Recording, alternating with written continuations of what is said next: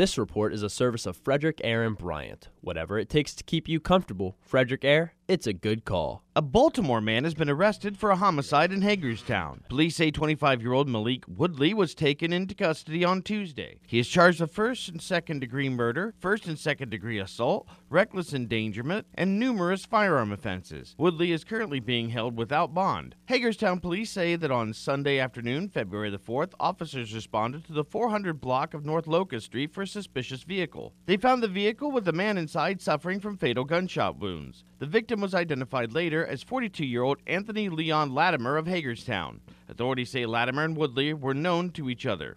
They also say that this was an isolated incident. The investigation continues. Some changes to Frederick County's property tax credit programs for senior citizens, uniformed service members, and disabled veterans will be part of a public hearing next week. Councilman Steve McKay has proposed three bills to broaden the eligibility requirements for these members of the population. But in addition to broadening the eligibility criteria, we also want to increase the um, the uh, the tax credit itself. In one bill, the property tax credit for elderly individuals and uniformed service members would go up from 20% to 30%. McKay says that the legislation he's proposing would make it a little easier for seniors to continue living in Frederick County.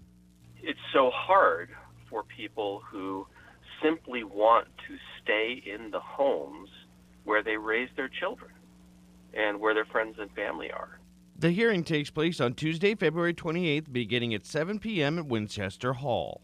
There may soon be no admissions and amusement tax in Washington County if a proposed bill by State Senator Paul Corderman passes. He says the bill would apply to all businesses across Washington County, regardless of town or municipality. The intent of repealing it across the board uh, is so we don't create a unbalanced or uneven playing field, so to speak.